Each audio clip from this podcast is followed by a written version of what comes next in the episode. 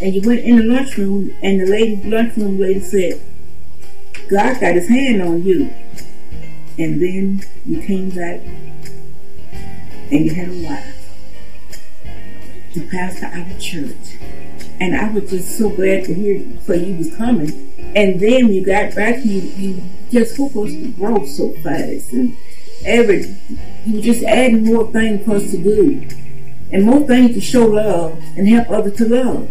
I just know God had his hand on you and you have a beautiful family and I just know God got you. Happy anniversary, Pastor Buckley. I love you.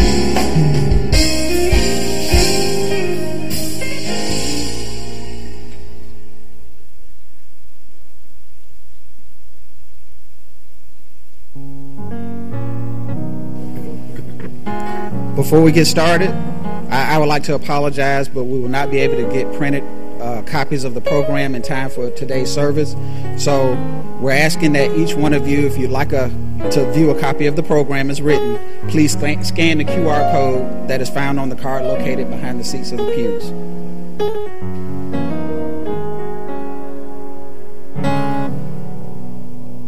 So, good morning, Cade Chapel. To Pastor Reginald Buckley, First Lady Lucretia Buckley, Pastor Emeritus Horace Buckley, former First Lady Myra Buckley, and our honored guest speaker, Reverend Dr. Antoine D. Barlow, other ministers, Cade Chapel family and friends in the pews and online. I'm Deacon Perry Allen. And I am Deaconess Fatisa Allen. We will be your program guide for today. Our program theme is honoring our pastor's spiritual knowledge and earthly understanding. I ask each of you to think about today's theme and reflect upon not only Pastor Buckley's leadership, but the way he presents his sermons. If I were to ask most of you about his sermons, you would probably describe it with the following outline headings Scripture, sermon title, and his three points. Of course, sometimes four or five points. But if you really think about it, we always forget a heading. That should be somewhere in the middle. Actually, I think the heading should be scripture, sermon title, a what does that look like heading, and then the three points. I would dare say that Pastor Buckley's sermons includes a what does that look like.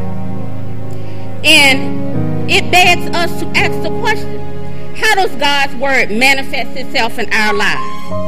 Albeit, sometimes this part of the sermon, we may have to say ouch, shrink back into our pews, and Pastor will ultimately have to use Pastor Emeritus' favorite saying, Amen, like, to get some encouragement from us. But there are other times when this entire multi generational congregation from the youth and young adults in the balcony to the pews on the lower level is so fired up that I am sure most of us leave this place feeling like we are ready to help carry out God's word. With that being said, we welcome you to Cade Chapel, where our pastor loves our God. How do we know? As was commanded of Peter in John 21 15 through 17, he feeds our Creator's lamb.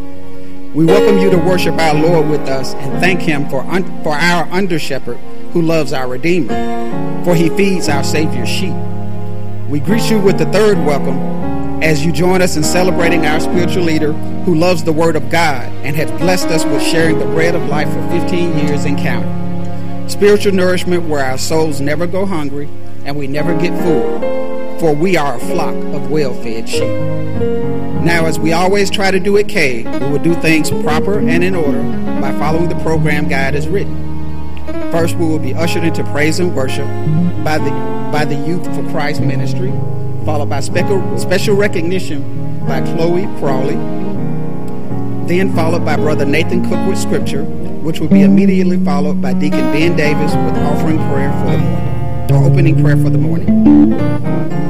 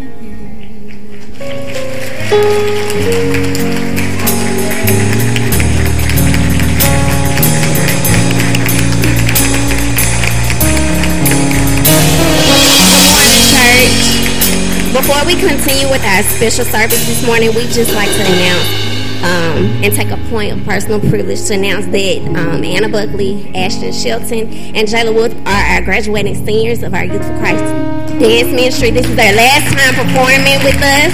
So please join me and give them another round of applause before they head to college. We're so proud of them.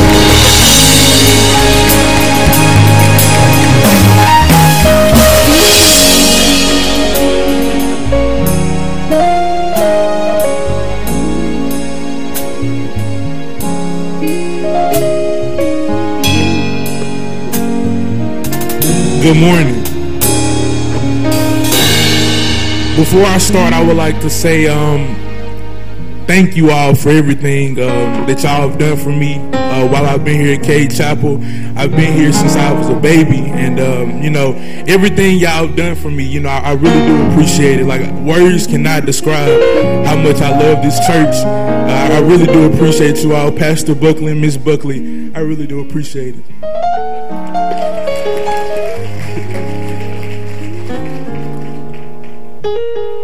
Uh, your scripture for this morning comes from Jeremiah chapter 3, verse 15, and it reads as follows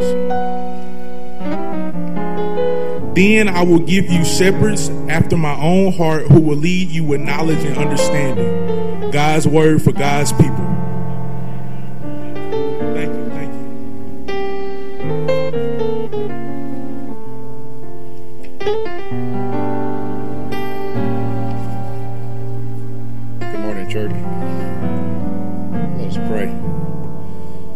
Heavenly Father, Lord, we come this morning, Lord, as humble as we know how. Lord, just to say thank you. Lord, we thank you for this day, Lord. Lord, we thank you for this very hour. Lord, we thank you for last night laying down and for this Sunday morning early rise. Lord, we pray for those who are sick this morning, Lord, those who are in the hospitals. Lord, we pray for the bereaved family, Lord. Lord, a special prayer for those that are in Kentucky that are attacked by the flood waters, Lord. We pray for those families. Lord, we just want to take this time and opportunity you've given us this morning, Lord, as we begin this celebration. First, just said thank you. Lord, we praise you and glorify you this morning for your love and for your mercy. But Lord, we've gathered here this morning from far and near. Lord, to honor a special person in this church this morning. Lord, one whom you've anointed and gave the responsibility of guiding and nourishing and teaching and preaching your word to us. And Lord, we just want to say thank you. Because through him, Lord, you have always spoken your word with love. And Lord, he has always delivered it well. And Lord, we are also thankful for the many things that you are doing for us through him. Lord, we're thankful for the prayers that he's prayed, Lord, for the being a counselor, Lord, for being a teacher, for being an advocate, Lord, and for most of all being a friend. Lord, we realize it's because of your grace that he's has surrendered fully to your service. And Lord, we pray that you use him mightily to bless all who are learn to hear your word. Not just here at Cade Chapel, Lord, but in as many parts of the world as you will send them.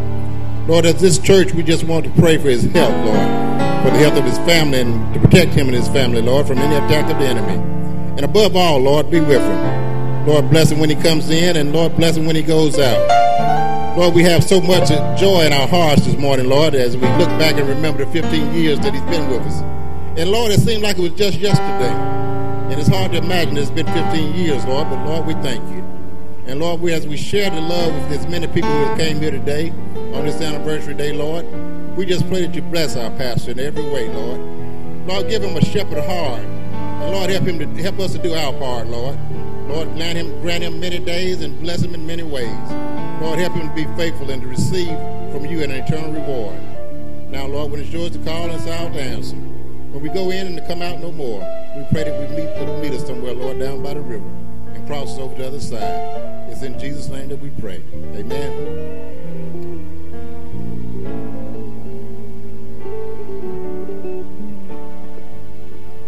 Now, it is our tithes and offering period, which will be followed by a prayer from Deacon Marcus Gentry. You may mail your gift in, drop it in one of the baskets placed in the back, use the Cade Chapel app, or text the number on the screen.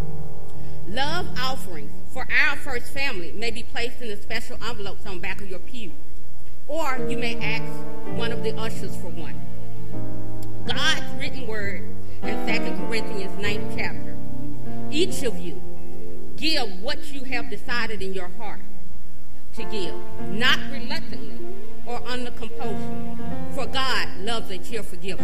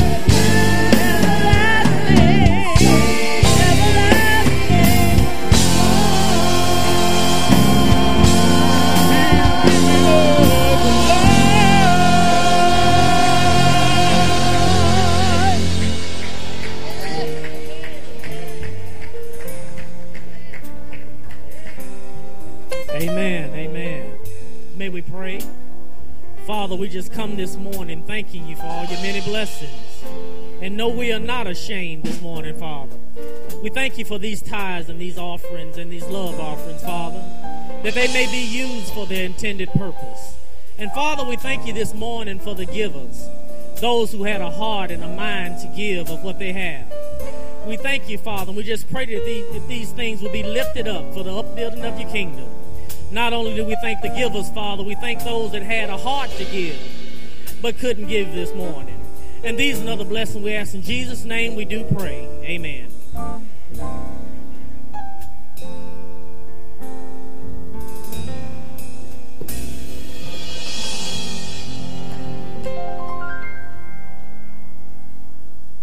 that we have given to our heart's content, we will continue the celebration of our first family by Deacon Ken and Deaconess Toya Brown setting the stage with the anniversary tribute. Next will be the introduction of the speaker by Brother Tyrone Williams, followed by a musical tribute, climaxing with the anniversary message from our guest speaker.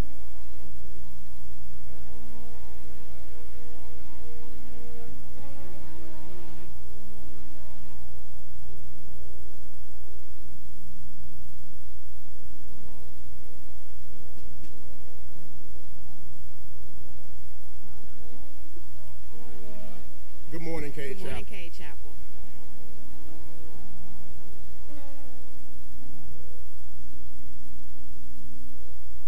When asked to present the tribute for this auspicious occasion, one instantly had to think, what would we say that had been said in the past 15 years?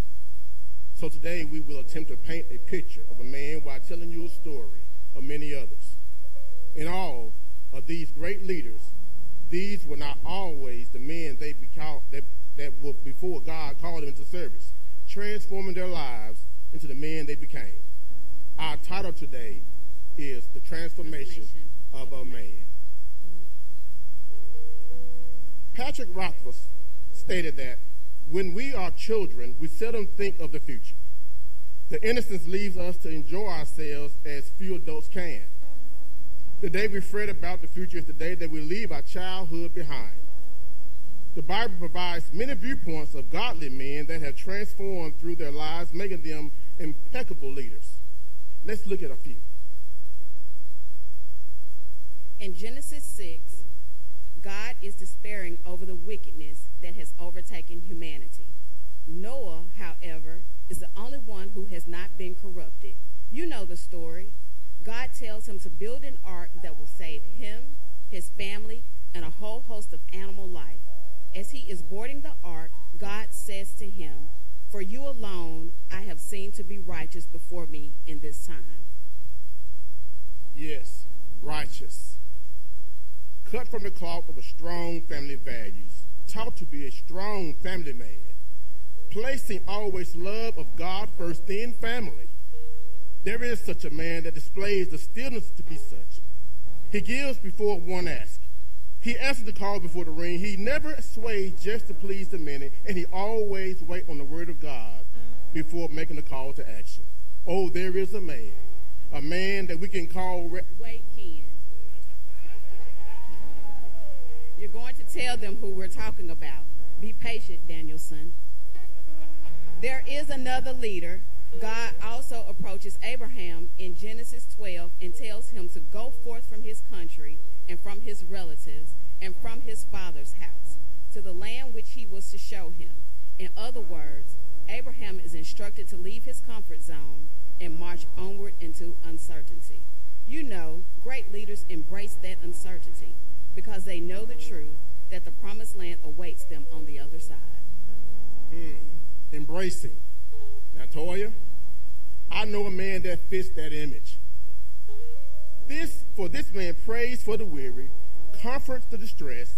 He places others before himself despite his own needs. Oh, there is such a man.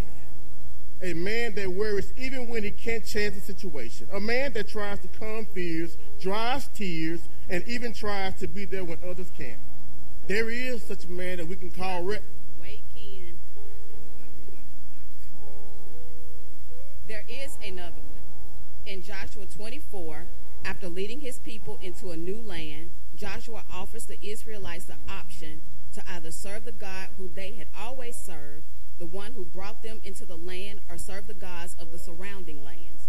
But as for me and my house, he says, we will serve the Lord. The people answer in unison that they will pledge their allegiance to God before they believe in Joshua's leadership. They follow Joshua's example. there is a man, one that has the ability to not only lead the people to the land not made by hands, promised by God the Father, always, while sharing his vision with his family, encouraging them to stand while he stands, to move when he moves, to answer the call to worship, grow, and serve as God has ordained him to do. Oh, there is a man who not only preaches love, honor, and respect of one's spouse, and depicts the essence of true love and the sacredness of his family. He teaches his flock the importance and the essence of being equally yoked, and that marriage takes three God and the two of them. Now, in case you all haven't figured out yet who this story is about, let me bring it closer to you. Pastor and First Lady Buckley, you have brought the life and love to Cade Chapel that goes without compare.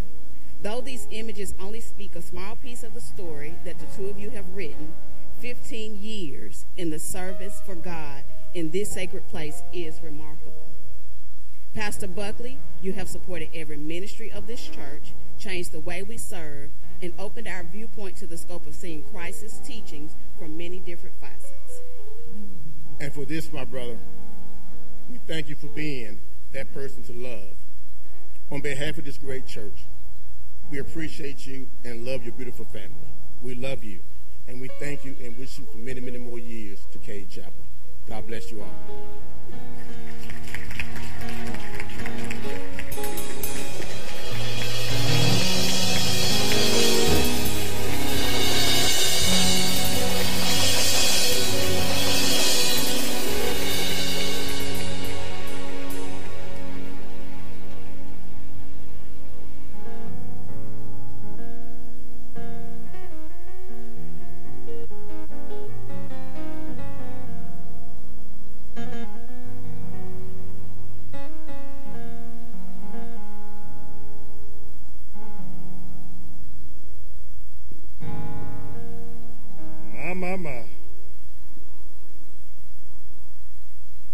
Good morning. Cade Chapel, MB Church. I am Tyron Williams, and I have the distinct pleasure and honor of introducing the speaker for today. None other than Reverend Dr. Antoine D. Barlow. Just to give a few highlights of who our pastor is. He is an educated man, the next few words that will come out of my mouth, don't hold it to him, because I know we are in Jackson State country. Amen, somebody. He is a proud graduate of Alcorn State University.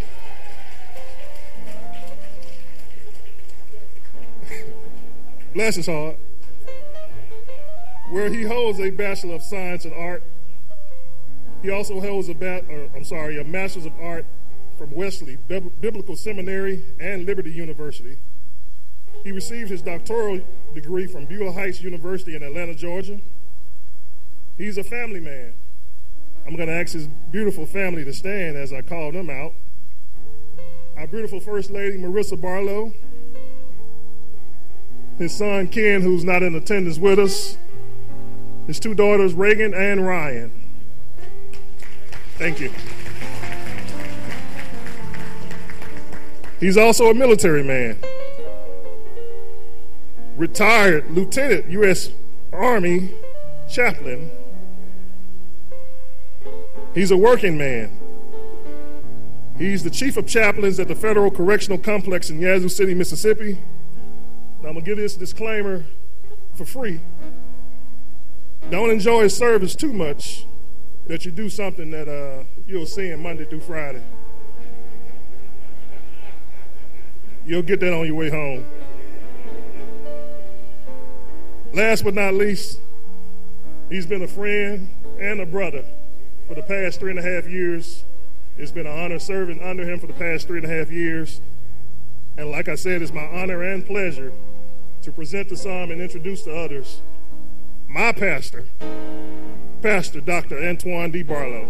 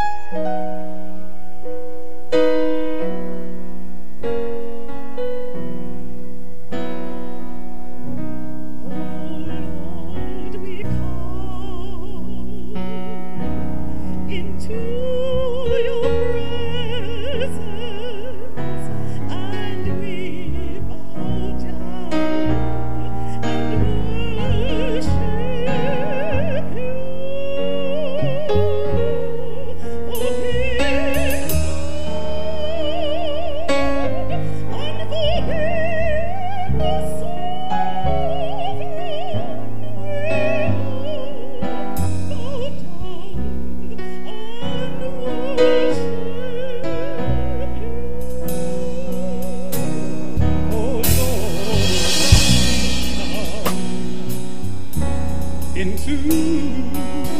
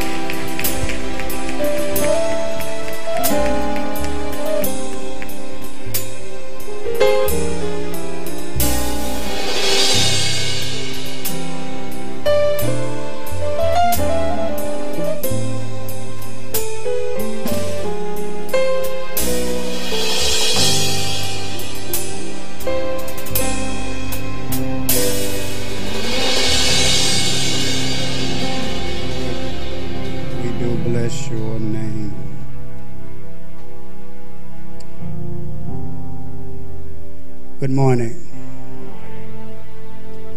Such a blessing to be with Cade Chapel for what is now my third time here.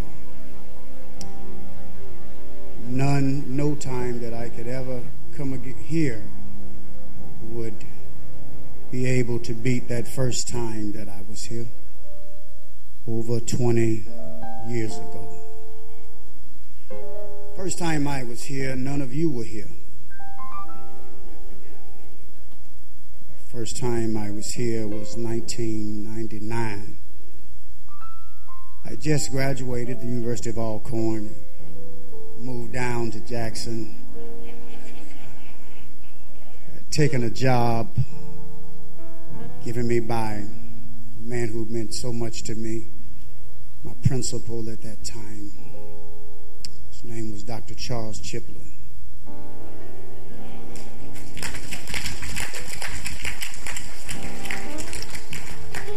The gentleman hired me and became like a surrogate father to me.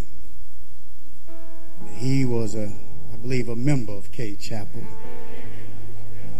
longtime organist here. And I told Chip, I said, look, man, I'm, I believe I'm ready to get married. I found me a pretty girl from Jackson State, I'm ready to get married.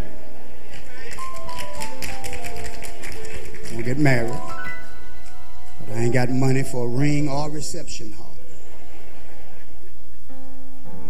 Chip said, man, you just bring the woman. I got the room for you. And he took us in one of these rooms back here. Over 25 years we've been together.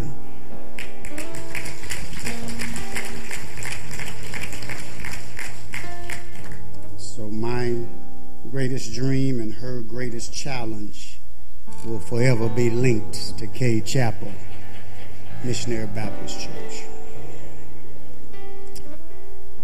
We won't be before you long today. Come on with me. Mark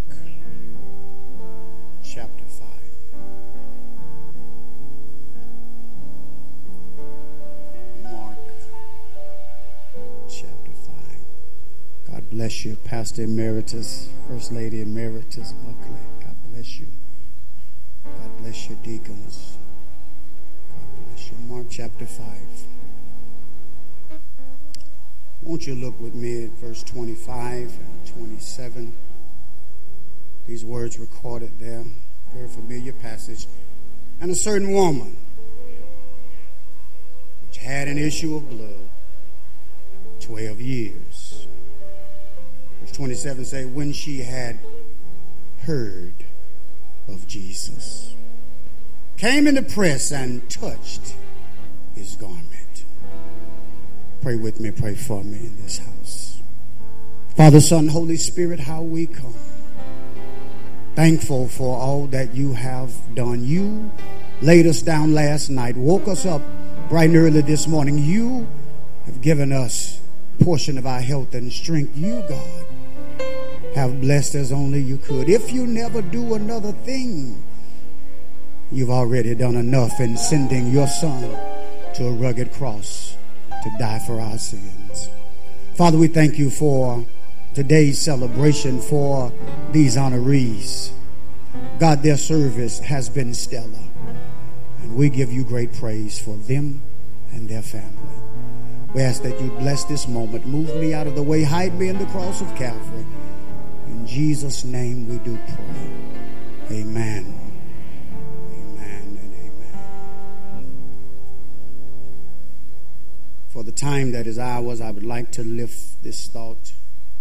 The main man and his magnificent woman.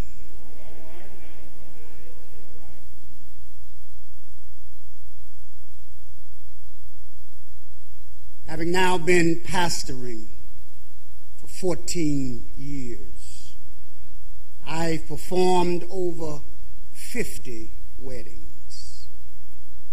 I have officiated these weddings, but I have one thing that has never happened, and that is that I have never been a best man. I, I, I, I've always wanted to be a best man. Best men seem to be uh, uh, the coolest position there uh, on the team. I always have wanted to be in that position. I've been everything else, but never the best man. I've been a groomsman, but I've never been the best man. I've been the groom married right here at Cade Chapel Missionary Baptist Church, but never been the best man. I've been a photographer. The photographer didn't show up to this young lady's wedding. She said, Hey, Reb, can you take the pictures at my wedding? I've been a photographer, but I've never been the best man. Suffice it to say, that I've always wanted to be a best man. This past October, this past October, something beautiful happened. My brother in law called me. I'm very close to my brother in law. My brother in law means a lot to me. He's like a baby brother to me. My brother in law was getting ready to get, he called, he said, I'm getting ready to get married. I, I'm thinking, oh, oh, yes, this is the opportunity. We getting ready. Oh, yes, I'm already looking on Amazon. I'm already checking out where I'm going to get some shirts to say best man or the groom. I'm already getting my Chuck Taylors ready to go with my shirt. I'm ordering off Amazon so I can be the best man. I'm ready for the question. And he he says to me, Brother Law, I'm getting ready to get married. I need you to do something. I said, Go ahead, let me know, brother. He said, Will you do the prayer? Will you do the prayer? Will you do the prayer?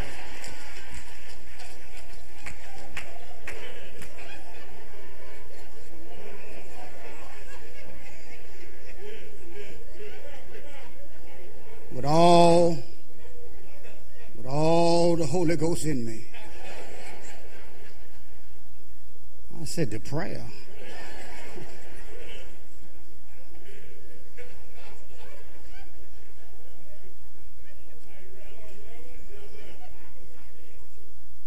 Needless to say,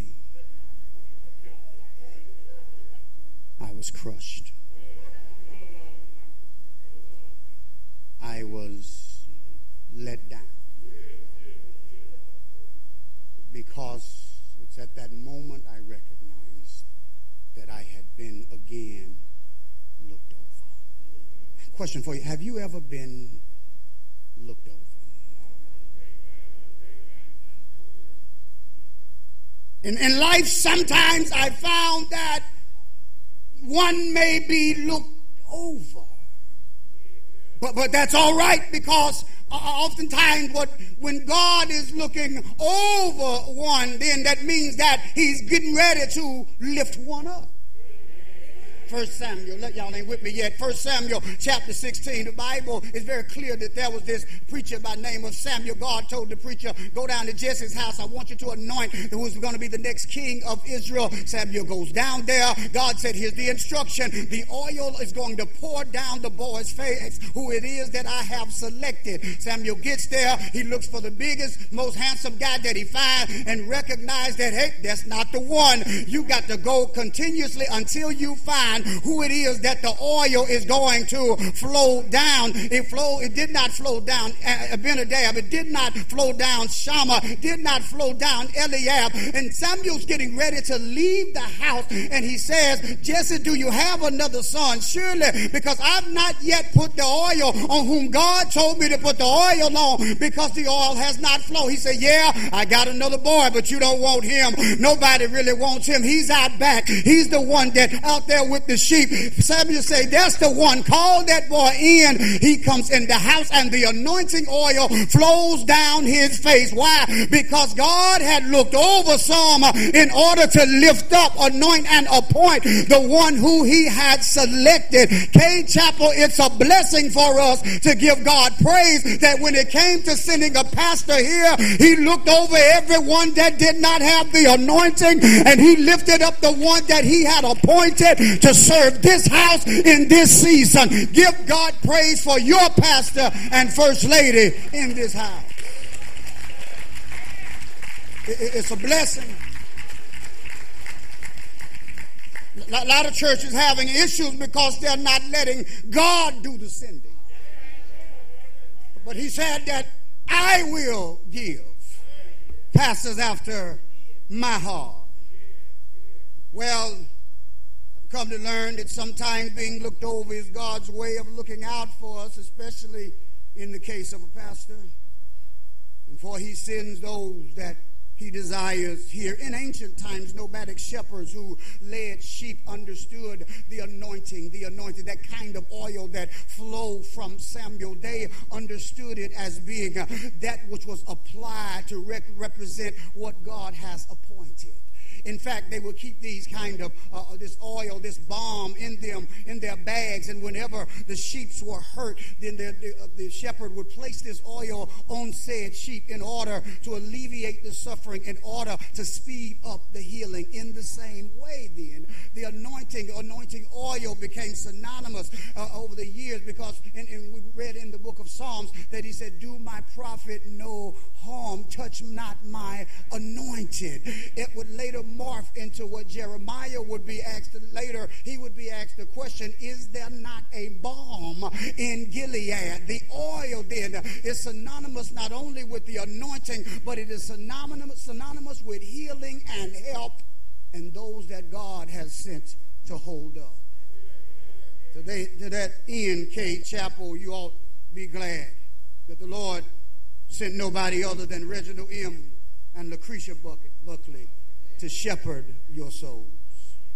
A great pastor, teacher, and first lady team like yours can never be looked over. And the beauty of having them is that they teach you to rightly divide the word of truth by not failing to look over that which needs to be lifted up.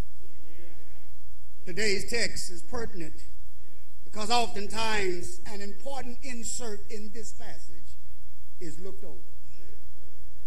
Matthew tells this same story, but leaves it out. Luke tells this same story, but leaves out something that Mark shares with us today. John even avoids the story altogether. However, Mark Mark, Mark, this John Mark being one who knows how it feels to be looked over, was very careful in verse 27 to tell us something that messed me up. He said that this one unnamed woman got what she needed from Jesus because she heard. She put a pin right there for a moment. She heard. She, Today's text, like none other, has been preached thousands of times in hundreds of ways simply because it covers so many genres of theology. It, it, hinges on the, the thanatological because had this woman not gotten her healing from Jesus, she would have died. This text stands at the door of the pneumatological. For this woman, healing was supernatural. It was without medicine. It was without going into the hospital. It was without having to go to the ICU. It happened just because of the power of our God. It was a supernatural pneumatological healing. This text this text walks down the aisle of the eschatological, for it's dressed in a gown of glory, whereby a beloved bride, vis a vis the church, becomes joined to a groom who is vis a vis Christ. But I see today that this text is also ecclesiological, for it is due to the unveiling of what I'm calling the main man and his magnificent woman. According to Mark, some unnamed woman in the text gets healed by a main man. This she gets all because of what she has heard. Makes me ask the question how did she heal? I hear Paul giving me a little bit of an understanding. Therefore, Paul says, How can they hear without the preacher? And how can he preach except he be sent? Mark, Mark makes it clear that the main man in the text is Jesus. He makes it even clearer that there's a magnificent woman in the text. But what, what's not so e- easily recognizable is what I, or the person that I would like to call the best man, best man there's, there's a best, best man. There's a best, best man in the text. Mark's gospel is unique in that he's the shortest of the other gospels. Mark's gospel is unique for he writes for a purpose that is different than the other gospels. Mark's purpose is to lift up Jesus, have Jesus' power and authority. Mark wants to show how Jesus owns everything and is able to use anything. Y'all miss your shout right there there. He is able to use anything. Matthew tells everything that uh, Matthew says Jesus is King of Kings. Luke says Jesus is the Messiah. John said Jesus is the Son of God. But Mark says that Jesus has all power in heaven and earth. Not with me yet. Mark chapter 1. In Mark chapter 1, Jesus is being baptized in the Jordan River. As Jesus is baptized in the Jordan River, a voice comes out of heaven and said, This is my son in whom I'm well pleased. Mark writes this to let us know in Mark chapter 1 that Jesus has authority on the earth not there yet. Mark chapter 2, there were some guys that had a friend. There were four of them. They had a friend. They just wanted to get the friend to Jesus because the friend could not walk. Jesus, what they bring this man to Jesus. Jesus was teaching in a house. They could not get Jesus into the, the man into the house, so they go up on the roof. There's a hole in the roof. They let the man down inside the, the house right in front of Jesus, and the first thing Jesus says is, Your sins are forgiven. Mark letting us know in chapter 2 that, that Jesus Jesus has the authority to forgive sins. You ain't with me yet. Mark chapter 3. There's a man with a withered hand. Jesus has now healed this man. His hand is now fixed, and everybody is looking around like, how in the man, how in the world is this man able to do this? Mark shows us here that Jesus has all power, and which is inclusive of a healing power. Not with me yet. Mark chapter 4. The boys are out there on the sea. They're in a ship. Jesus is at the, in the bottom of the ship. He's asleep. They get into a storm. Peter runs downstairs, and said, Lord, do you not do you not care that we perish? Jesus gets up, walks to the hull of the ship, looks at the wind and the and, and, and the water, and says, Peace be still. What Mark is trying to show us there is that Jesus has the authority over nature. And here we are, Mark chapter 5. Here goes this woman who needs some help. She's bleeding, hemorrhaging. She has an issue. And Mark is lifting up a story for us so that we might recognize the power of our Lord. Mark 10 45 allows us to see that Jesus is here on this earth to serve. For he came not to be served, but to serve. With that in mind, if ever there's anybody who serves at a wedding is the best man. The best man isn't the main man, but he carries things for the main man. The best man isn't the main man, but he's connected to the main man. The best man isn't the main man, but he's in every picture of the main man. The best man isn't the main man, but he sits at the table with the main man. The best man isn't the main man, but he gets preferential treatment just like the main man, all because he's connected to the main man. You ought to be excited and glad and overwhelmingly blowing the roof off Cade Chapel because you have a best man who is connected to the main man and has been the catalyst for blessings that have come into Cade over the last 15 years. Y'all not y'all, y'all not with me yet.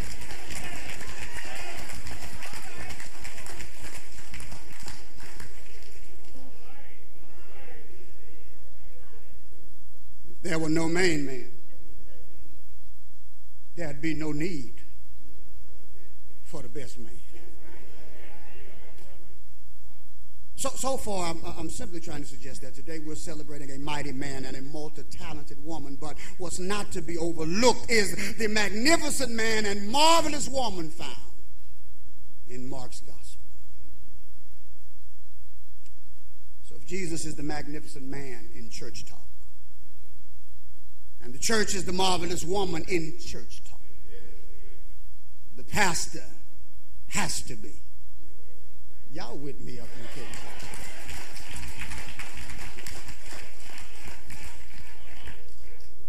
I would argue that the pastor is the best man who carries important things, sits in the seat, and poses for the pictures only because he's connected to the main man. Pastor Buckley is indeed one of God's best men, if there ever was one. Fifteen years ago, he was the best man God could send to Cade Chapel Missionary Baptist Church. He's the best because he offers his very best to you and to your families. His preaching, his sermons are some of the best sermons that you have ever heard. If not, they definitely are some of the best I've ever heard. His, his, he and Lucretia have reared two of the best children that I've ever seen. He, uh, he employs the best church staff that one can find. He walks in integrity, the best of his human ability. He'll go down in history as one of the best presidents of our state convention. And today he's going to do his best to hold back the tears when y'all keep giving him all this love, taking all these pictures, feeding him good, all because he's connected.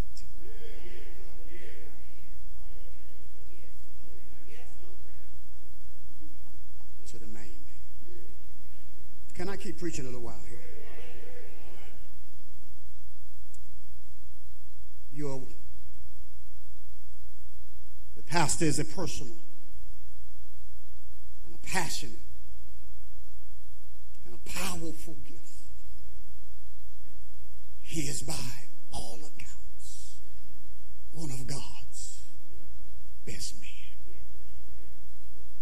For the remainder of my time, let me invite your intellect and summon your sensibilities toward a woman with a multitude of issues for the purpose of leaving you with this is what I need you to take today. Just three characteristics of a best man. That's all I want to share with you. Three characteristics of a best man. Here's the first one. The first characteristic of a best man is that he gives up his will for the main man's will. The best man always gives up his will for the main man's will contextually, here's the, the, setting. At the time of this text, Jesus has recently healed a man that had the withered hand. Right after that, Jesus leaves. There were about 100 people there that recognized Jesus healed this man with the withered hand. So Jesus then gets into the boat, goes to the other side, and then when he gets to the other side, he now is over there in this place called Gadara, where there is a demon possessed man. Y'all know the story. Jesus goes up there, sees this man, the, the, the demons on the inside of the man, start talking to Jesus. Jesus. They said, We got to go. They know they had to go because Jesus has all power and demons tremble at his voice.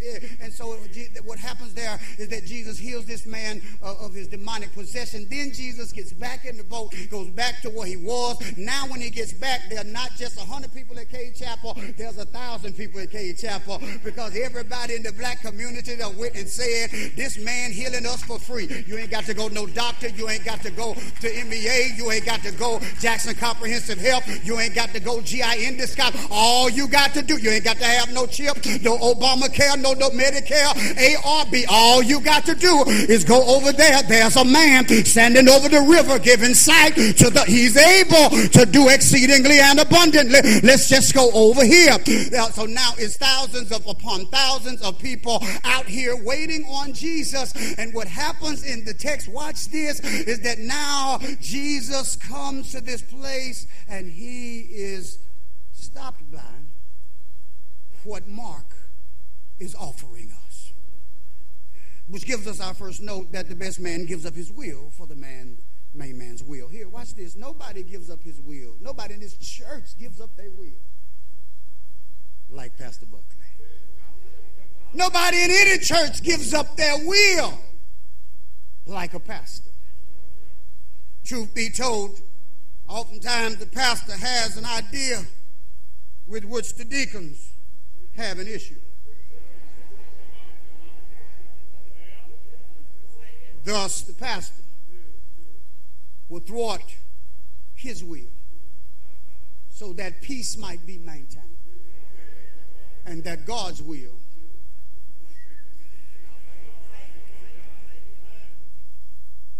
Every now and then, not, not, not every not every month, but every now and then, the pastor has a, a, a thought, but the trustees ain't there yet. Not, not, not six million, Pastor. So the pastor's will is thwarted to maintain some sense of peace. He'll thwart his own will. The man of God is an expert at executing God's will over his own will. Jeremiah, you remember Jeremiah? Jeremiah didn't even want to preach. Jeremiah had a whole idea, a whole plan of what he wanted to do, but God had to remind him that it ain't your decision. I overrule you. I have decided you are going to be the prophet to the nation. You're in good company, Pastor Buckley, whenever you have to thwart and move your will to the side every now and then. God sees you because he and he understands for his own son had to go through the same thing. Y'all remember when our Jesus was in that garden, thought about that thing, looked at his fleshly body and said, you know what? I really don't want to do this. I really don't want to go to this business meeting tonight. I really don't want to deal with this. I really don't want to go up there. I don't want to hear it. No, but he said, not my will thy will be done. It was God's will for this woman to hear about Jesus. Because only after hearing could she head towards her heavenly healing. So she hears about Jesus from the lips of a man who, according to the Levitical law, had no business. Ah, Bible readers, where are you? According to Levitical law, it, it, you cannot convince me that this man wanted to go and talk to this woman because everything in the law had prevented him and prohibited him from even had anything to do with her. What do you mean, Pastor Barlow? Well, the woman has an issue of blood last time I checked. My Bible tells me, according to Leviticus chapter 15, number 25, if a woman has an issue of blood many days out of the time of her separation, however it is, uh, she is unclean. That means uh, that everything that the woman touched was unclean. When she set upon something, that something became unclean. When she touched somebody, that somebody became unclean. Whatever it was that she touched and was around became unclean this woman was an outcast. This woman had no business being in the purview of anybody. Her own family, her matter of fact, according to Levitical law, her own husband could have put her away if because of her uncleanliness, this woman should not be out in public at all, definitely should not be talking to a man. But however, this man ends up stopping by this woman and telling her something good. Barlow, how you know he told her? Because the Bible says she heard that Jesus was going to be able to help her. The man, the man in the text offers a clear and concise word of revelation to this woman in need because it was God's will that Levitical, Levitical law become married to amazing grace.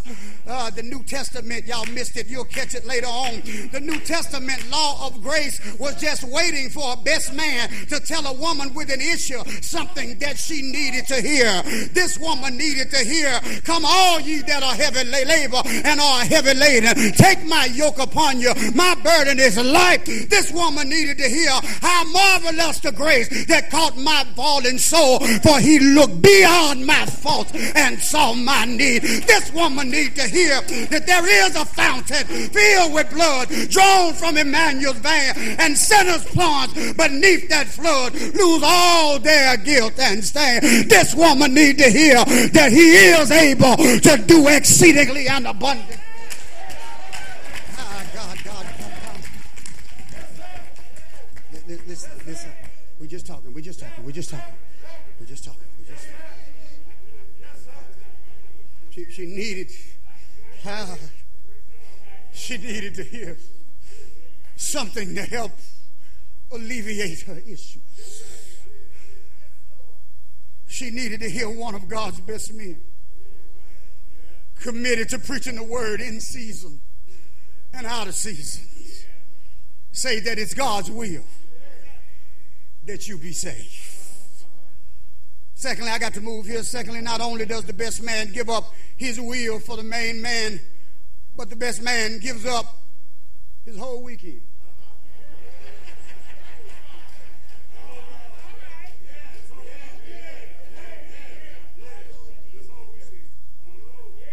For the main man. The Sunday sermon, Cade Chapel, I hope you understand this by now, is still in the oven on Friday. The saints of God still call their pastor Friday and Saturday and still meet him at the door to the study on Sunday. Come on, somebody. Talk to me if you can. It's the whole weekend. But there's still something going on. I'm trying to suggest to you that, that, that he's not off duty on Friday. There's still something happening around Cade Chapel every weekend, and that means uh, whether he's here or there, he's always concerned and connected to Cade Chapel Missionary Baptist Church the whole weekend. Takes time to prepare sermons like he preaches, and often that bleeds into the weekend. Whomever this preacher was that communicated grace to this woman in the previous verses, she did so, he did so in Reginald Buckley type sermon fashion. It, it was intellectual and interesting. You can say amen if you can. It was deep yet delectable. You, you say amen when you feel like it. It's encouraging yet engaging. You say amen when you feel like it. It was about yesterday, but it's applicable till today, and I can actually see how that thing will work out tomorrow. It was a Reginald Buckley sermon. I know this because the text says that after she was done hearing Sister Girl, Sister Girl started saying what she heard. Ah, y'all gonna miss this on the fifth row. After the girl had been done hearing in verse 27, now she has started saying that which stuff based on what she has heard. Because verse 27 said she had heard, verse 28 said, for she said. Y'all missed it already. You missed it. It went all the way over your head. Verse 27, he heard, she heard, verse 28, for she said, King James Version. She said, watch what she said though. She said, if I may touch but his clothes, I shall be made whole. I wish there was a witness here. See, the beauty, beloved, of every one of Pastor Buckley's 780 sermons, that's how many he done preached in 15 years. The beauty of those sermons over the past 15 years was the point, watch watch this. The beauty of the sermon was the point that you began to see, that you started seeing what it was he was showing you, and you started saying what it was that he was speaking to you.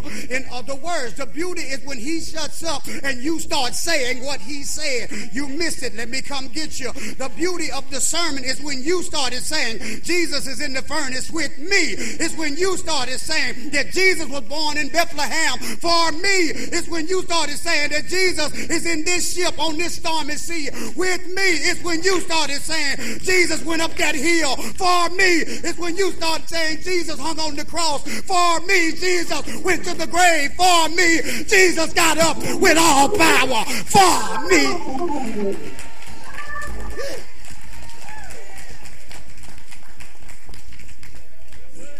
She said, if I just touch.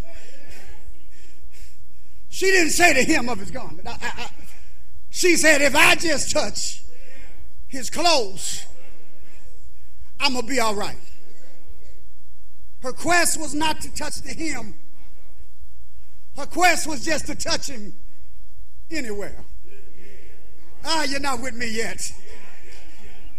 This is written to us in understanding what kind of sermon that this woman had heard. She has, has, heard that Jesus, this, this, this, idea is that whatever he said to this woman was, de- was designed not to tell her where to touch Jesus, but it was designed to tell her that she could touch Jesus what happened was that this that whatever this man told this woman it touched her faith down on the inside. And it's from that place of faith down on the inside that she even began to believe i'm really not an outcast. I really ain't what they say about i'm not what i did. I am who he created me to be. I can't get up from here.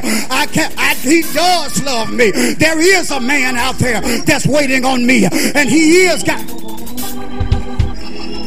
feel like preaching in Cade Chapel today. I, I, am on my way to see Jesus. Now, it, it connected, it connected this woman's faith. Mm-hmm. And the last time I checked, maybe you tell me, but faith cometh by and hearing by the word of God. Let me help somebody else in the, in the house. So when she heard that he was able, her faith said, even if he doesn't, I'm going anyhow. I don't know what's going to really happen when I get out here, but I'm going to touch this man. I'm going to touch him somewhere. I'm going to touch him if I get y'all. Y'all ain't me. Good preaching. Listen, good preaching says you can touch him whenever and however you want to touch him. You can touch him in the morning. You can touch him in the You can touch him when the sun go down. You can touch him. You can touch him in the front, or you can do like this woman, come from behind him, or you can touch the hem of his garment. Only if you bow down, for every knee shall bow and every tongue.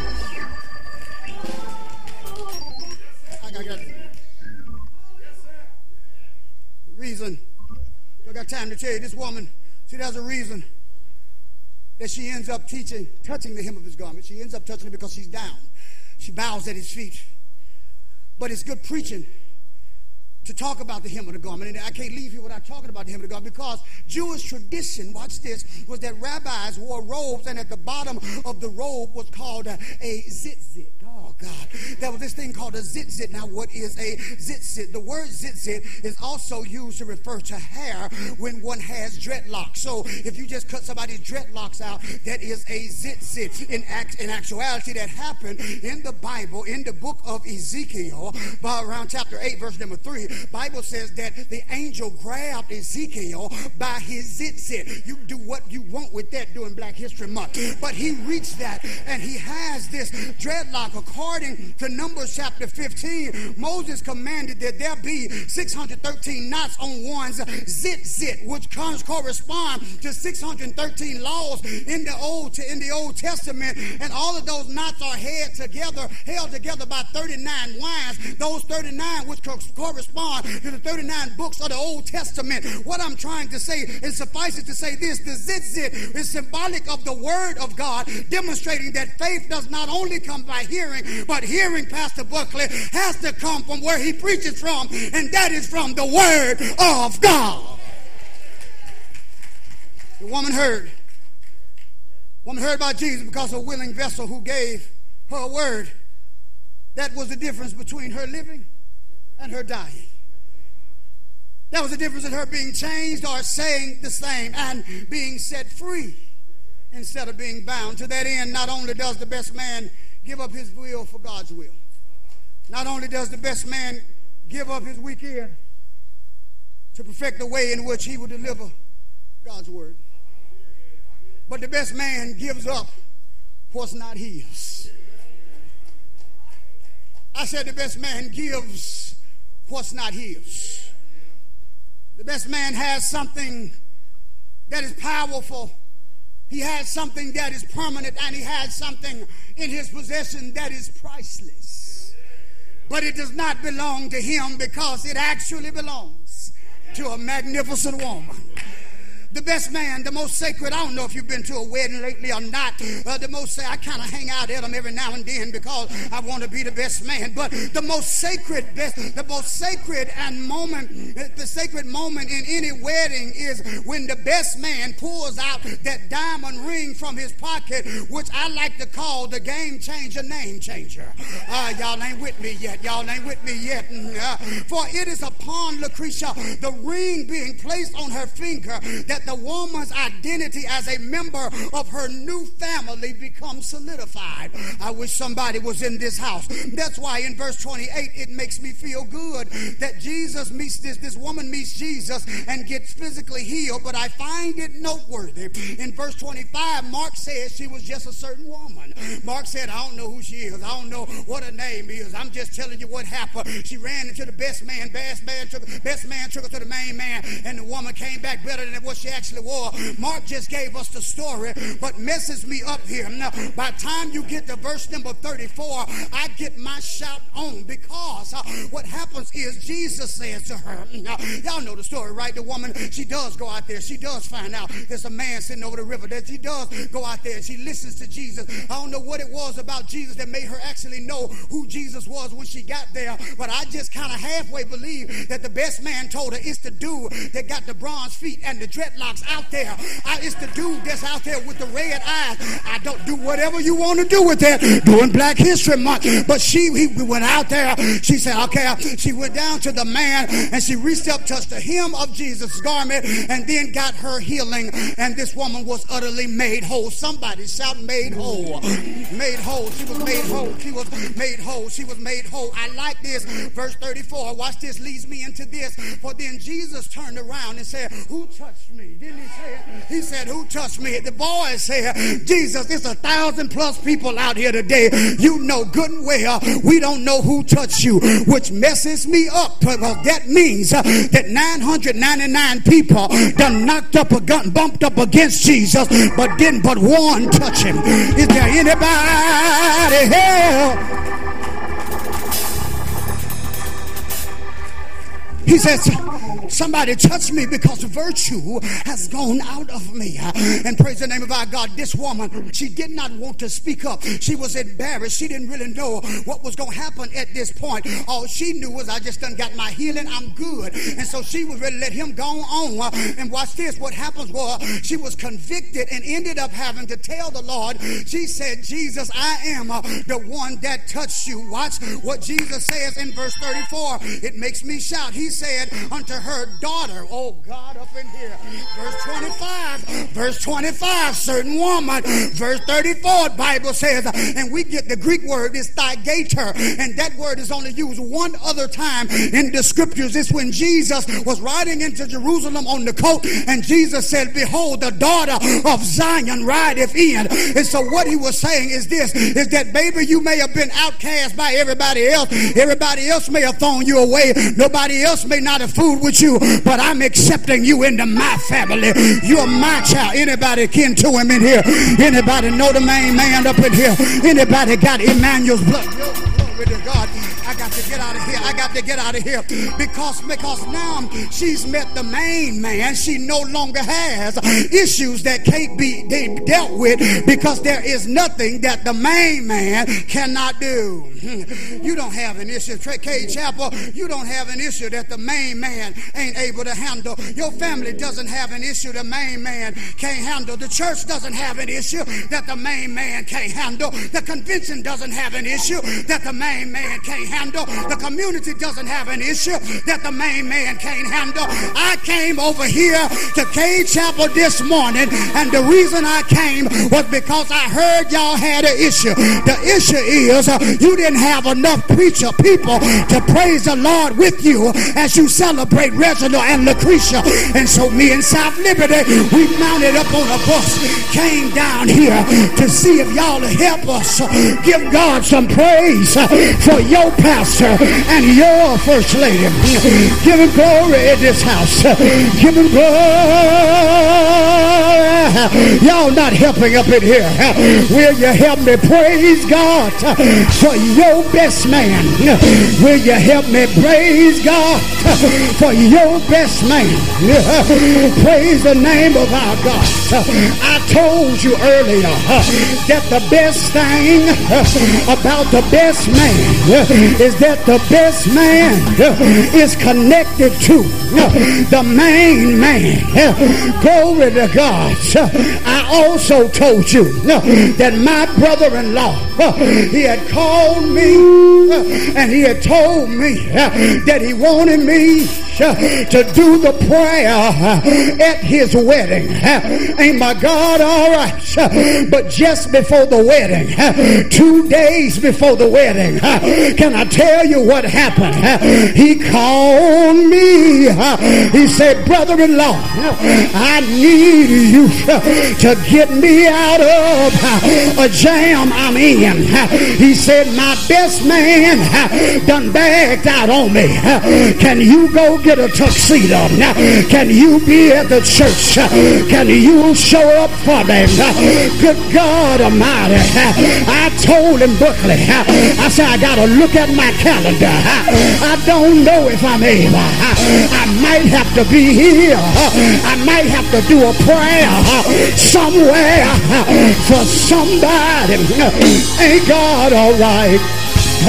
I told him, I told him, you got me. I got to the wedding and had a good time at the wedding in October of last year. But I got to tell you this before I get out of here, just before it was time for me to go home. The caterer, she walked around and she looked at me and she said, I need my money. I said, what do you mean? She said, I've not been paid. I said, ma'am, excuse me, but you're not looking for me. I'm just the best man, but let me take you to the main man. Cade Chapel, can you go with me and see the main man? Is there anybody want to see the main man.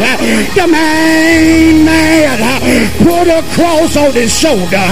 The main man marched that cross up Golgotha's hill. The main man laid down his life for his friend. The main man, they pierced him in his side. They put nails in his hands. They put nails in the feet of the main man. But that's all right because he had already decided not my will, but thy will be done. Told you earlier when you're anointed by God, it don't matter if they leave you out or look you over because this God we serve, he'll lift you up. They put my Jesus in that cross and they lifted it up. What they do that for, Reverend? Because John 12 said, and I,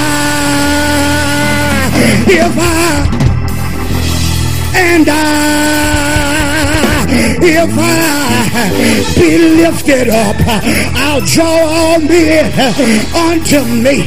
Look at the main man. They laid him in a tomb that Friday. He stayed there all night Friday. He stayed there all night Saturday.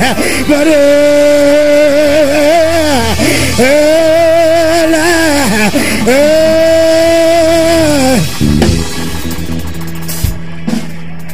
the main man got up with all power in heaven and earth in the palm of his hand. The main man is the one. He's the one. He's the one that I know good and well. Pastor Buckley would want me to tell you. He's the one that's holding him and Dr. Buckley up. It's the main man. So we come here today to give honor to the one that doesn't always get it. The least we can do once a year, Cade Chapel, is do what you've done today. Say, we appreciate you for what you've done for us.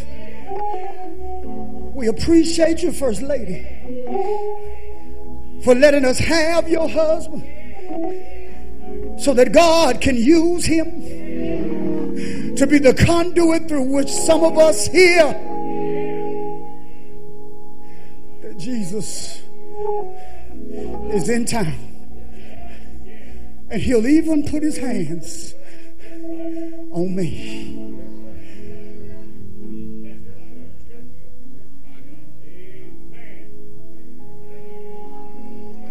The main man and his magnificent woman.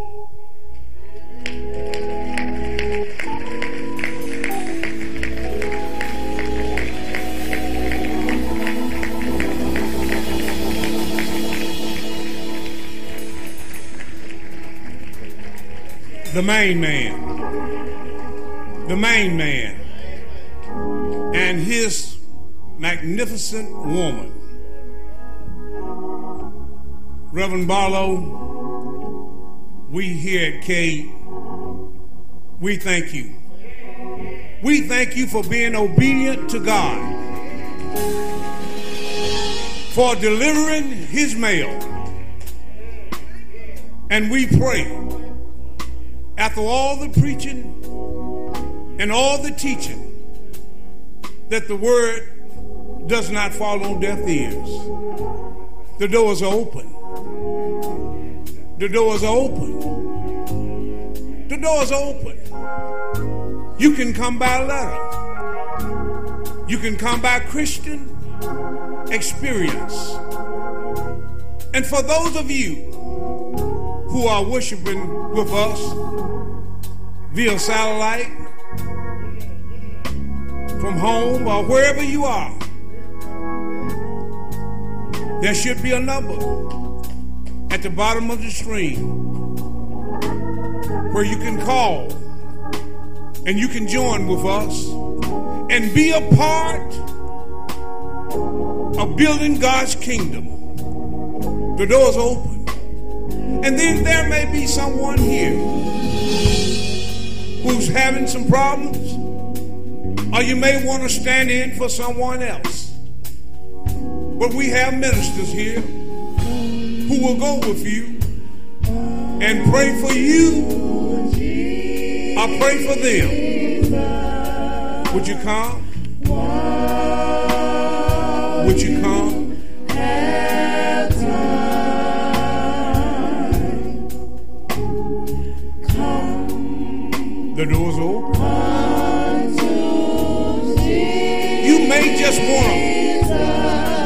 rededicate yourself. And say, Lord, I haven't been serving you the way I should have. But I'm ready now to do what you would have me do. Tomorrow may be too late. The door's open.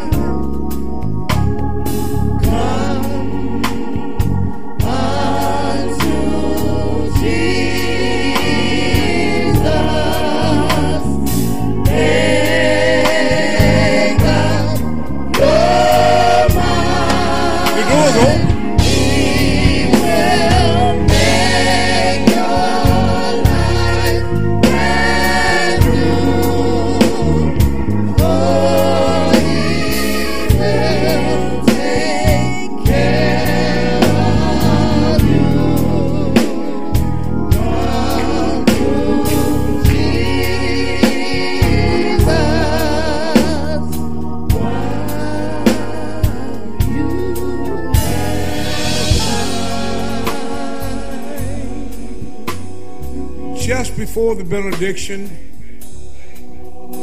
and just before the pastor and first lady, I believe we have something special to take place right about now.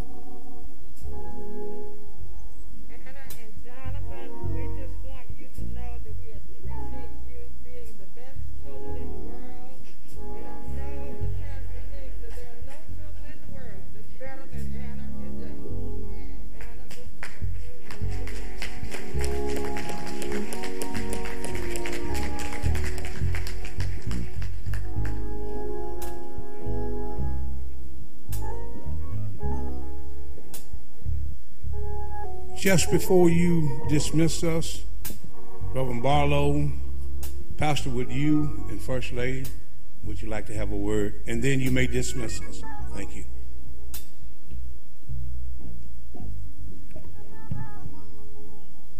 Good afternoon. Bless the Lord, O oh my soul, and all that is within me.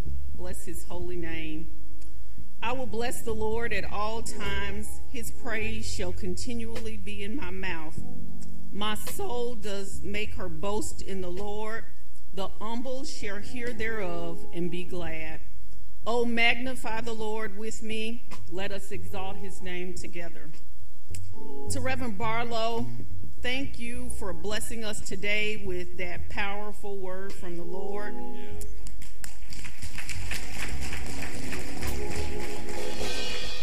Today we've all witnessed the awesome his awesome power of preaching.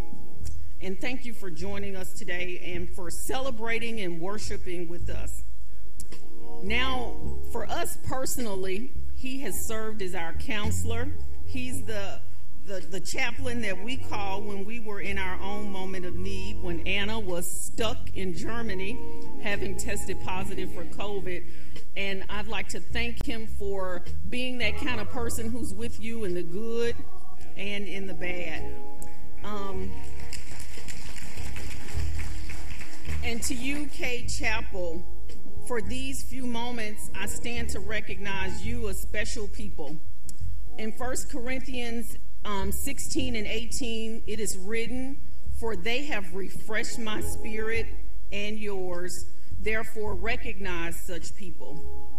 Today, I praise God for you, for our assignment here at Cade Chapel, for his sustaining power that has kept us here for 15 years, and for the love and support you give to us on this annual day and throughout the year. Know that standing before you after a service like this one we just had is not easy. It's not easy to find words that appropriately expressed my gratitude for your kindness. It's not easy to proportionally demonstrate the heartwarming gratitude that you have rendered through the various expressions of love. And I acknowledge it's likely not easy to plan something fresh each year, um, you have accomplished your task, and I pray your grace if I have none, not done as well on mine.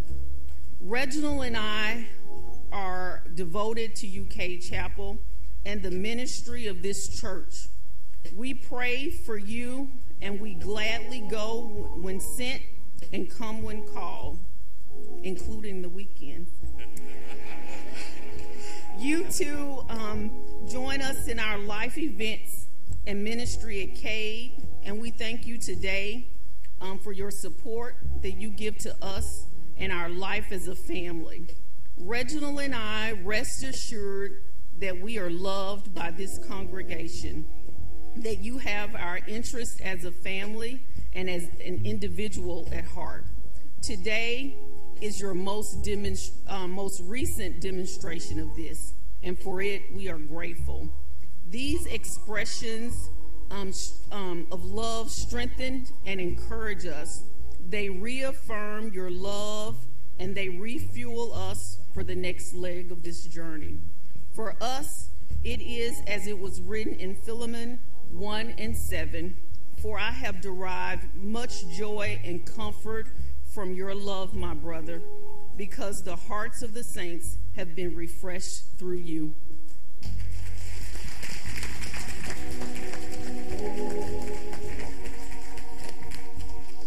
Reverend Moore is here. Reverend Moore from Strong of Hope Missionary Baptist Church.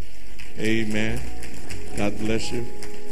He and my dad are good friends, go way, way back. Amen. And I believe you wanted to come and share something with us. Come on, Reverend Moore. God bless you. Say amen for Reverend Moore, you all.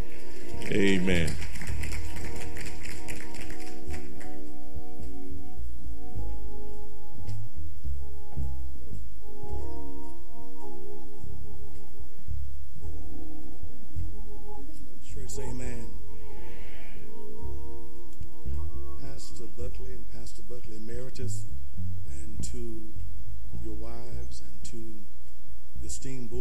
Church, and to all of you who come today, God is good.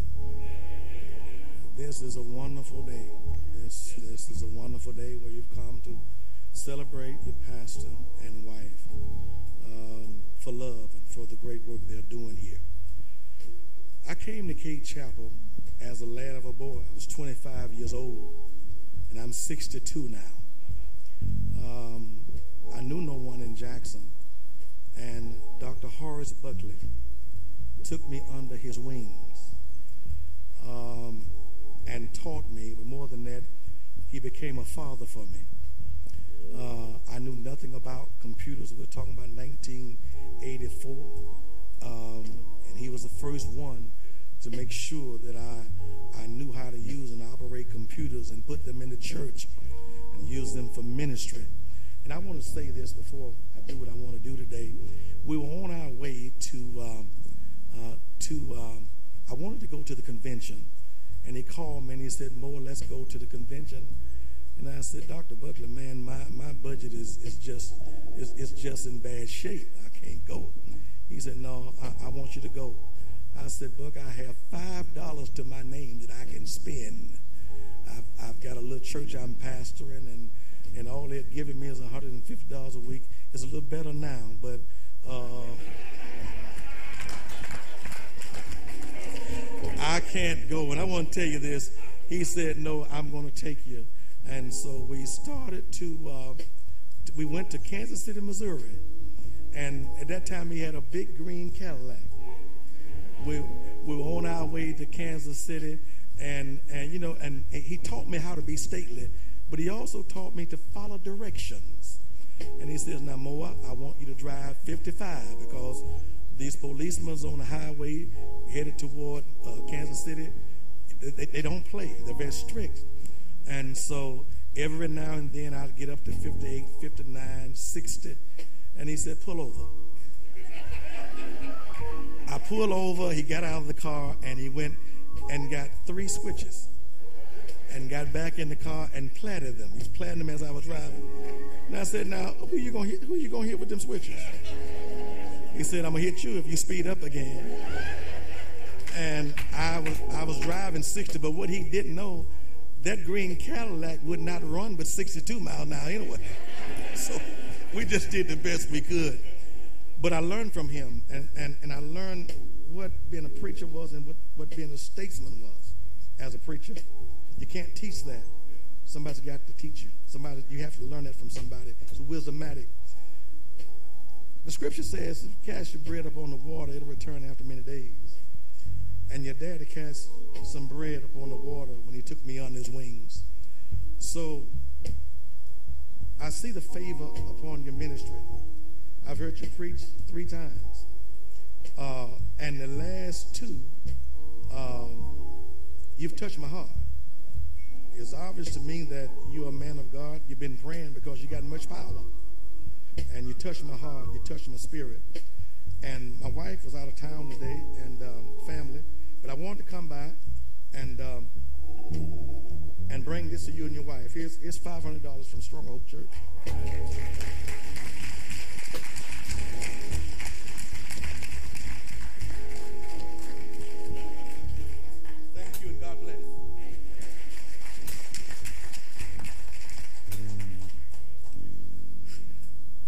Well, let the church say amen.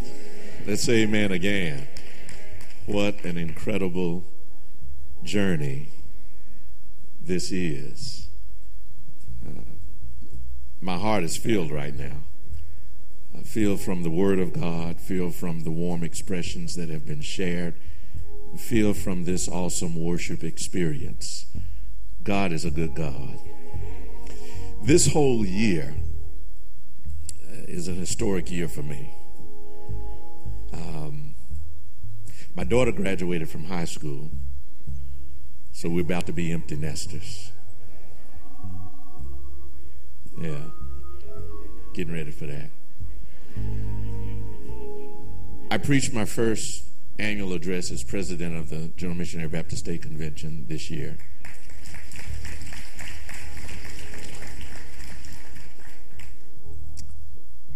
Twenty-five years ago, I put the name changer game. What'd you say? Name changer, game changer, on her finger.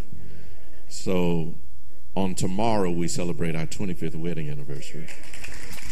On the second, second August second. August second.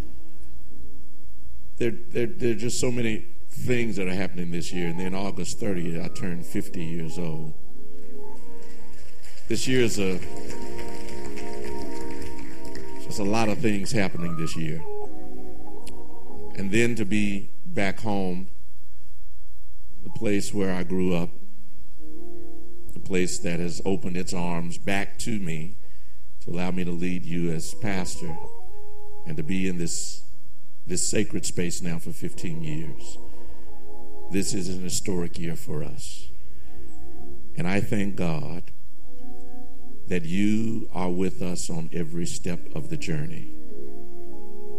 It is without question that you not only say that you love us, but you show it in so many wonderful ways. And for that, we're grateful. I shall not take too much more time because, yeah, we don't want to go back to what we used to do. But let me just say, Pastor Barlow, my friend, my brother, what a mighty word. What a mighty, mighty word. Now, if you were like me, when he took his text, if you were like me, you wondered if he was coming for the wrong occasion. Because how do you preach a pastor's anniversary from that text? But did he not do it? Bless you, man. Thank you for your friendship. Thank you for your, your fellowship. Thank you for sharing your family with us. I'm sure he's told you the story, and this is my first time meeting uh, the, the baby who I heard we heard in the background, and I've shared the story with our congregation before of when you were praying for us, and we heard that baby crying, Daddy, Daddy. And what a blessing it was that you incorporated that moment into that prayer to say that as that baby was crying for her daddy, that we have a daddy we can call on in time of trouble. It was from that moment that I knew I had a friend in Antoine Barlow. And so we thank you, God, thank God. And I never knew you were married here at Cade Chapel. God, God so brought us together. What an awesome God we serve. Amen. God bless you. We love you. Ain't nothing you can do about it.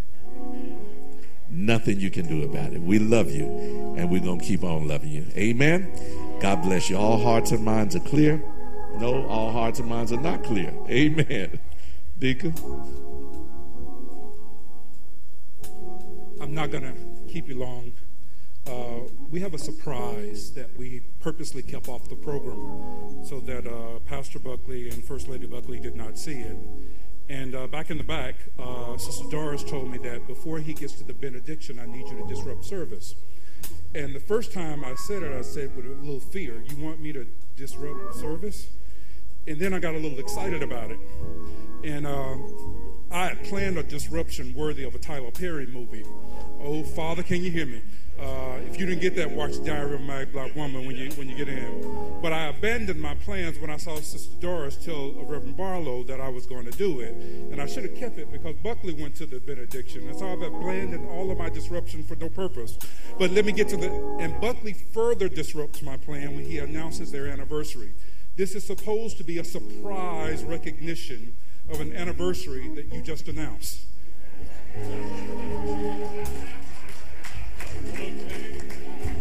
So, Reverend Barlow, is with the same disappointment as not being a best man and the same Holy Ghost filled power that I'm going to move on with an announcement you've already made. So, as we bring to conclusion our celebration of 15 years of service, dedication, devotion, and commitment to the church, we also want to pause and acknowledge 25 years of service, devotion, love, and commitment to each other. So I think it is now official. They have been together longer than they have been apart. So, uh, in, in, biblical terms, you have been one now longer than you have been two. And so, what I, I want to read just a, a passage really quickly It's the passage we always read at weddings. It says, I'm going to read it as soon as I put my glasses on. Love is patient. Love is kind. It does not envy. It does not boast. It is not proud. It does not dishonor others. It is not self seeking. It is not easily angered. It keeps no record of wrongs. Love does not delight in evil, but rejoices in truth. It always protects, always trusts, always hopes, always perseveres. Now, when you read that, what I need to, you to acknowledge is that it's hard to do that one day for some folks. When you find somebody, when God places in your life somebody that enables you to live that way for 25 years, it is truly a blessing. So you have to ask yourself what enables someone to be committed to a church for 15 years and committed to each other for 25? And I think the answer is also found in Scripture. Let me put my glasses back on. In Proverbs, it says, Commit to the Lord whatever you do, and He will establish your plans. The Lord works out everything to His proper end. We get 25 years of commitment to each other because of commitment to our Lord and Savior. We get 20, 15 years of commitment to a church because of commitment to our Lord and Savior. So today we just want to pause at the end of this service to acknowledge 25 years of commitment to each other, enabled through service and commitment to our Lord and Savior. That's not it, we got more. So next we have a video presentation.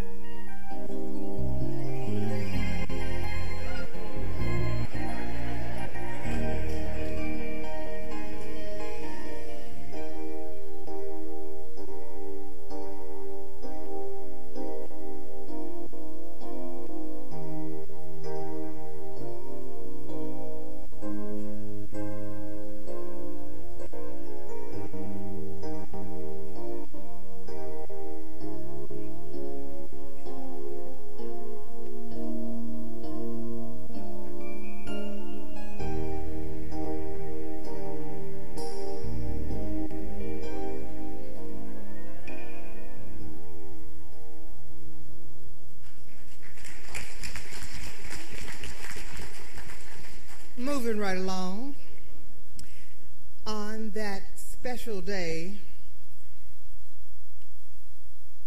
there was a poem attached to the program. Reads as thus Our love is as the sea, constant and ever changing. Our love is as the wind, rapturous and all encompassing. Our love is as the earth, solid and firm. Our love is as a flame, illuminating our lives and warming our hearts. Yet, our love extends beyond sea, wind, earth, and flame. It's greater than who we are. It's more powerful than our past, yet the foundation for our future. It has brought us here today to become one in the eyes of God, our family, and friends. Our love is the essence of our lives. It is therefore fitting that today we shall become husband and wife. Today we give ourselves to each other exclusively and eternally. Remember that? the program committee would like to take this time to honor you, Pastor Buckley and Mrs. Buckley on your August 2nd anniversary of 25 years. We are blessed to have of these dedicated servants that are a beautiful example of love, family, and dedication not only to us, but to each other. We are proud of you and overjoyed to salute you on your 25 years of marriage. Our wish for you, Reverend and Mrs. Buckley, is that you continue to live in love, happiness, and harmony. May every day of your life be filled with the knowledge that we, Cade Chapel Missionary Baptist Church, love and support you as our pastor, as our first family, and as a beautiful representation of marriage. As icing on a cake, we cover you with love, respect, prayer as you continue this journey called marriage.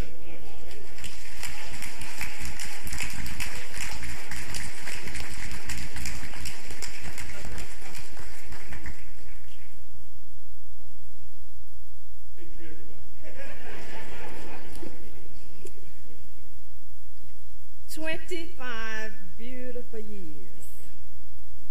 Pastor and Mrs. Buckley, we are the Cade Chapel family, remembering 25 years ago on August 2nd, you two were united in holy matrimony. So we want you to celebrate, we want to celebrate with you your civil anniversary. 25 treasured years of love, 25 years of caring, 25 years of happiness, companionship, and sharing. You, are, you have seen the realization of so many things. You've planned as you have journeyed through the years together, hand in hand. So, may this be a great celebration for you also, and may the years that be ahead just as happy. Happy silver anniversary.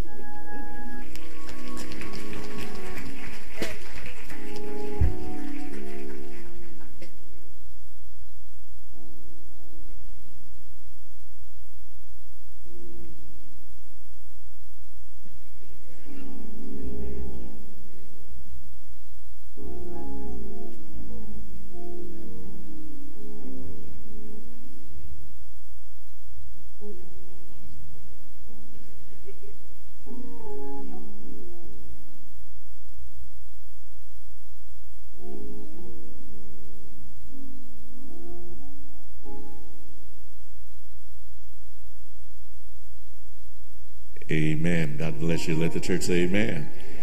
Let me thank this program committee. Amen. You all are always thinking of us and doing some wonderful things just to be a blessing to me and my family. And I thank God for all of you, all of you who serve on this committee. You all are meaning do meaningful things that touch our hearts. God bless you. We love you. Amen. If all hearts and minds are clear, Amen. Amen. Reverend Barlow, won't you come and give us our benediction?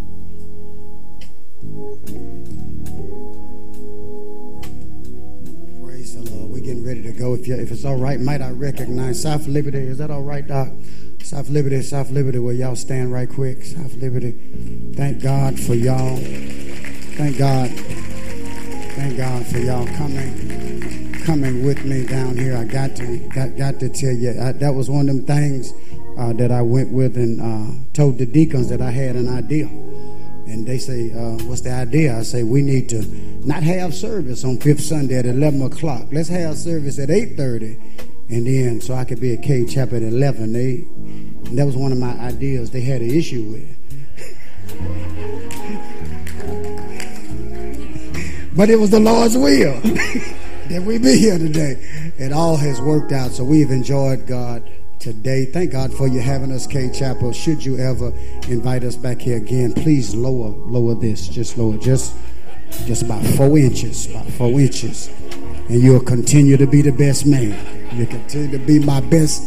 That's my best man, brother. I love myself some Pastor Buckley. Reginald Buckley, you're my guy.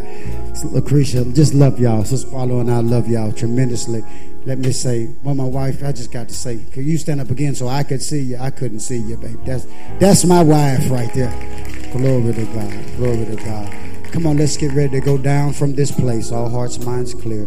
Let's go down from this place. Receive your benediction now unto him who is able to keep us from falling and to present us faultless before the Father with exceeding glory. To the only wise God, our Savior, be all glory, honor, dominion, and majesty, both now and forevermore. And we all sing, Amen. God bless you.